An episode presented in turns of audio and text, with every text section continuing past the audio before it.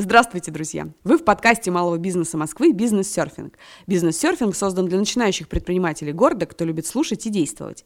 Именно для таких решительных и целеустремленных мы разработали обучающий аудиокурс для старта бизнеса.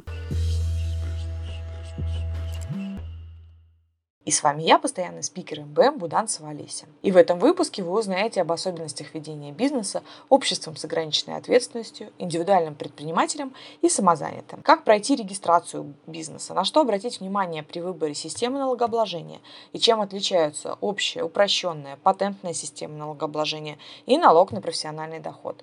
Что понимается под прибылью, доходами и расходами. Сколько стоит сотрудник предпринимателю и как поставщик или клиент могут помочь с оптимизацией доходов доходов и расходов. Итак, начинаем.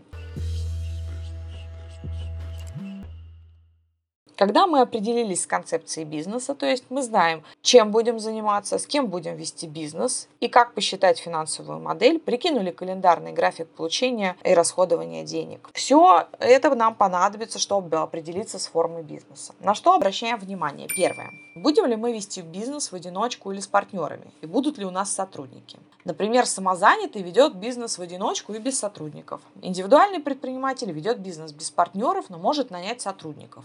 А общество с ограниченной ответственностью может быть и у одного участника, а также может иметь и до 50 партнеров-соучредителей. Второе. Требует ли мой вид деятельности особенных разрешений? Так, например, деятельность такси требует специального разрешения, которое может получить индивидуальный предприниматель или юридическое лицо, а физическое лицо в статусе самозанятого такого разрешения не получит. Или мы открываем ресторан, и нам потребуется лицензия на розничную продажу алкоголя. В этом случае нам потребуется юридическое лицо, так как лицензию ни индивидуальный предприниматель, ни самозанятый не смогут получить. Третье. Хорошо рассчитанный финансовый план подскажет нам, как часто мы хотим получать дивиденды от нашего бизнеса. И это важно для определения формы бизнеса, так как общество с ограниченной ответственностью позволяет распределять чистую прибыль не чаще четырех раз в год. Доход самозанятого индивидуального предпринимателя не предполагает таких ограничений, и прибыль доступна им сразу с момента получения денег. Четвертое.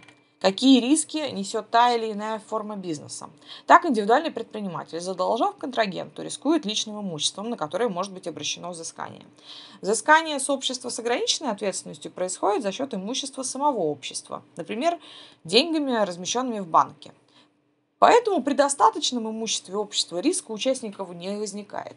Но нужно помнить об, об ответственности субсидиарной, которая возникает при недостаточном имуществе общества и предполагает взыскание Э, долгов и с участника.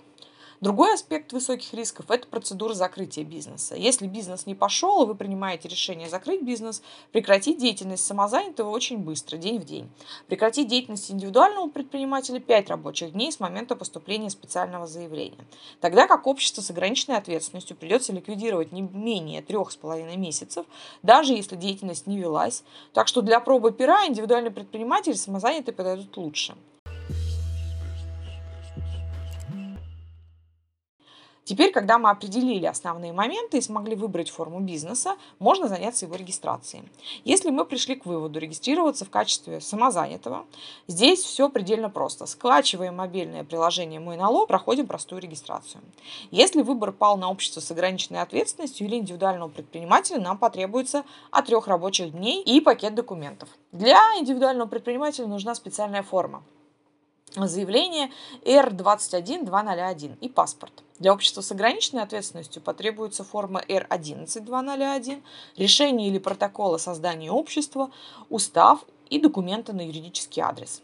Перед заполнением форм нужно выбрать цифровой код вида экономической деятельности. Способов обращения с такими заявлениями несколько. Прямой. Идем с пакетом документов в регистрирующий орган, инспекцию Федеральной налоговой службы. И тут есть госпошлина. Второй способ через посредников. Какое-то доверенное лицо несет пакет за нас в регистрирующий орган. Нотариус отправит нам такой пакет электронно из вознаграждения. А банки выпустят специальную электронную подпись и отправят пакет документов за нас, которые еще и помогут сформировать. Удобно и бюджетно, но потребуется открыть расчетный счет. Есть еще третий способ удаленно. Итак, для удаленного способа подачи э, документов нам понадобится электронная подпись физического лица или их аналог – сервис Госключ. Плюс приложение госуслуг либо приложение Федеральной налоговой службы «Личный кабинет индивидуального предпринимателя», мы говорим о мобильных приложениях, или сервис на портале Федеральной налоговой службы налог.gov.ру государственная регистрация бизнеса онлайн. Все они помогут нам подать документы при помощи электронной подписи удаленно. На моменте регистрации бизнеса а, мы будем с вами выбирать систему налогообложения. Их несколько. Общая система налогообложения, упрощенная система налогообложения, автоматизированная упрощенная система.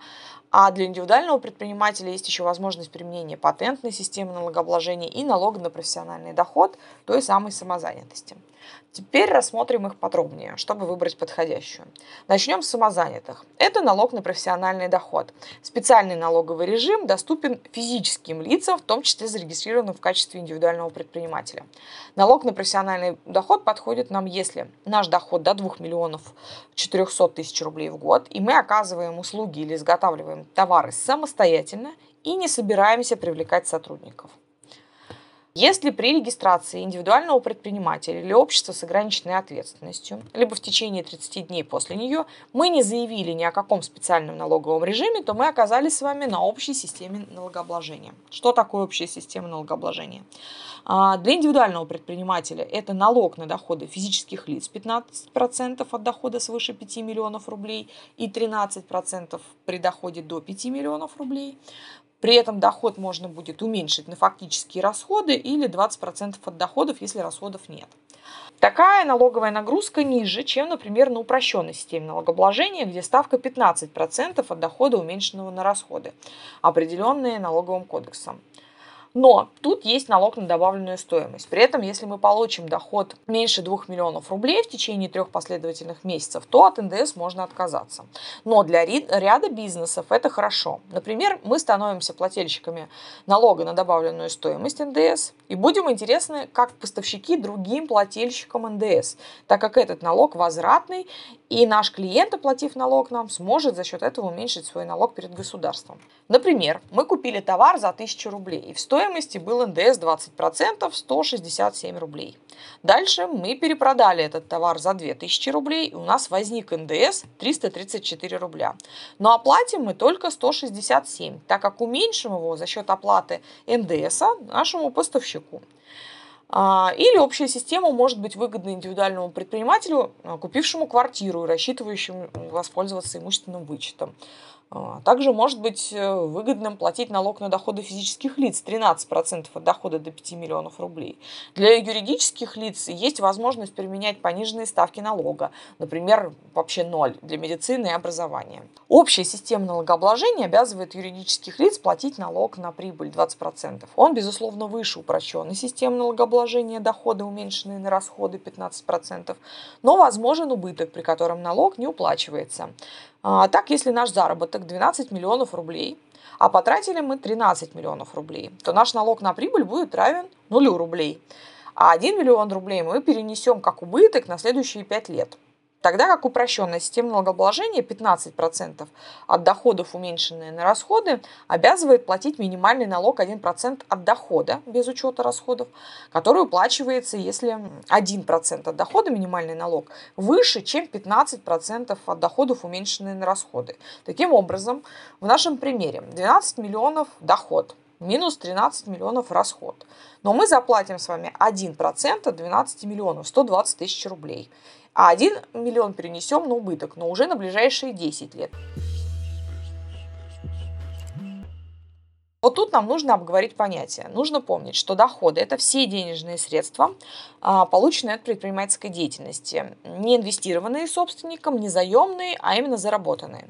А прибыль – это доходы, полученные от предпринимательской деятельности, уменьшенные на расходы, а, произведенные в ее рамках. Расходы обязательно должны быть подтверждены документально и должны относиться к предпринимательской деятельности. Считаем мы их в рамках одного налогового периода, обычно это год. Исключение – покупка основных средств, то есть то, что мы приобрели для бизнеса и не собираемся перепродавать, используем это больше года. Когда же выгодна система налогообложения, где нет учета расходов? Когда расходы незначительные, обычно это менее 30% от доли доходов, и расходы невозможно подтвердить. И тут самое время вспомнить об упрощенной или патентной системе налогообложения. Упрощенная система налогообложения – это единый налог с двумя объектами налогообложения. Доходы, налог 6% от дохода без учета расходов, и доходы, уменьшенные на величину расходов, 15%, о котором мы уже поговорили. Для применения упрощенки необходимо уведомить государство с помощью специальной формы. Ее можно подать вместе со всеми документами на регистрацию юридического лица или индивидуального предпринимателя, либо в течение 30 календарных дней после такой регистрации. А также, если мы соответствуем требованиям, то можно перейти на упрощенку с начала следующего года, то есть подать специальное уведомление до 31 декабря текущего года. Соответствовать специальным требованиям достаточно просто. Нужен годовой доход до 150 миллионов рублей и численность сотрудников до 100 человек. Не иметь в участниках общества государства, иностранных юридических лиц, а также для юридических лиц важно отсутствие филиалов. Есть ограничения по видам деятельности. Всевозможные банки, страховые компании, участники рынка ценных бумаг, ломбарды и те, кто работает с драгоценными камнями и металлами, упрощенку не могут применять. На старте при подаче уведомления вместе с регистрацией бизнеса, если вы понимаете, что соответствуете критериями, то можно выбрать объект налогообложения доходы или доходы, уменьшенные на расходы. Далее объект налогообложения можно поменять только с началом следующего года. Упрощенка освобождает нас от налога на добавленную стоимость и заменяет налог на доходы физических лиц и налог на прибыль для юридических лиц. Допустим, мы оказываем услуги, у нас незначительный объем расходов, и упрощенка с объектом дохода 6%, ставка эта для нас оптимальна. Такие нюансы следует нам учитывать. Первое. Наш налог можно уменьшить на страховые взносы индивидуального предпринимателя без сотрудников, которые фактически уплачены э, в соответствующем налоговому периоду года. И налог можно уменьшить до 50% на страховые взносы за сотрудников и страховые взносы, фиксированные для ИП, если юрлицо или ИП с сотрудниками фактически оплаченные также в рамках этого текущего года. Третье. Налог считается от всех видов доходов предпринимателя или юрлица. Что же такое страховые взносы индивидуального предпринимателя и страховые взносы сотрудников? Это обязательные платежи, а, которые индивидуальный предприниматель платит за каждый день своего предпринимательства. И в 2023 году сумма взносов за год составит 45 842 рубля плюс 1% от суммы доходов, превышающей 300 тысяч рублей, но не более 257 а, тысяч 61 рублю. С 2023 года э, единый тариф страховых взносов составит 30% э, от суммы вознаграждения сотруднику. То есть, если наш сотрудник получит от нас, например, 3 миллиона 600 э, тысяч рублей в год, то мы, как работодатели, обязаны оплатить за него 1 миллион 80 тысяч страховых взносов. Теперь перейдем к следующей системе налогообложения. Автоматизированная упрощенная система налогообложения. До 2027 года ее могут применять индивидуальные предприниматели и юрлица Москвы, Московской области, Калужской области и Республики Татарстан. Основным преимуществом авто-УСН является освобождение от страховых взносов. А доходы и расходы определяются по данным онлайн-касс или данным расчетного счета, и налог рассчитывается автоматически. АвтоВСН дороже, э, чем просто упрощенная система налогообложения. Налоги облагаются ставкой 8%, а доходы, уменьшенные на расходы, 20%. А требования по сотрудникам уже не 100, а максимум 5 человек. Доход в год не более 60 миллионов рублей.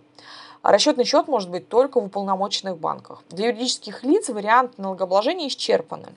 И для ИП остались еще патентная система налогообложения. Ее особенностью является фиксированный платеж налога по определенным видам деятельности. Органы власти субъектов Российской Федерации устанавливают потенциально возможный годовой доход для тех или иных видов деятельности и индивидуальный предприниматель заявляет в налоговую о своем желании применять патентную систему налогообложения. А в отношении определенного вида или видов деятельности на срок от одного месяца максимум до 31 декабря текущего года а, с определенными параметрами, например, размером торгового зала или каким-то количеством сотрудников. Если заявление подано за 10 рабочих дней до начала деятельности патента или вместе с документами на регистрацию индивидуального предпринимателя, то налоговая по истечении 5 рабочих дней выдаст патент с уже рассчитанной суммой к оплате и обозначенными даты, датами оплаты. Для патентов сроком до 6 месяцев срок оплаты наступает с днем окончания действия патента, а патенты от 6 месяцев до 12 оплачиваются двумя частями. Одна треть стоимости в первые 90 дней действия патента и две трети до истечения срока действия патента. Стоимость патента можно уменьшить на сумму страховых взносов за себя.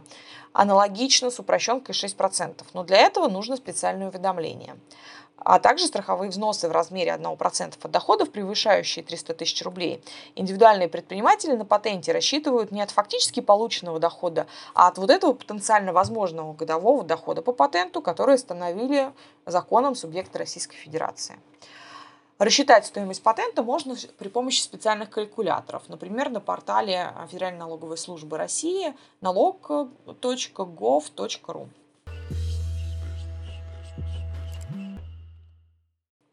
И еще пара простых советов. Уточните у предполагаемых клиентов, работают ли они с НДС, так как мы помним о возвратной природе этого налога и понимаем, что для тех, кто платит НДС, даже небольшой расход будет лучше провести через другого плательщика НДС. Уточните у своих поставщиков, будет ли вам представлен полный пакет документов, подтверждающий расходы. Ну и на сегодня у меня все. Переходите к следующему уроку курса, а также выбирайте обучающие мероприятия, которые помогут вашему бизнесу на сайте mbm.mos.ru. Пока! Ж, что ж.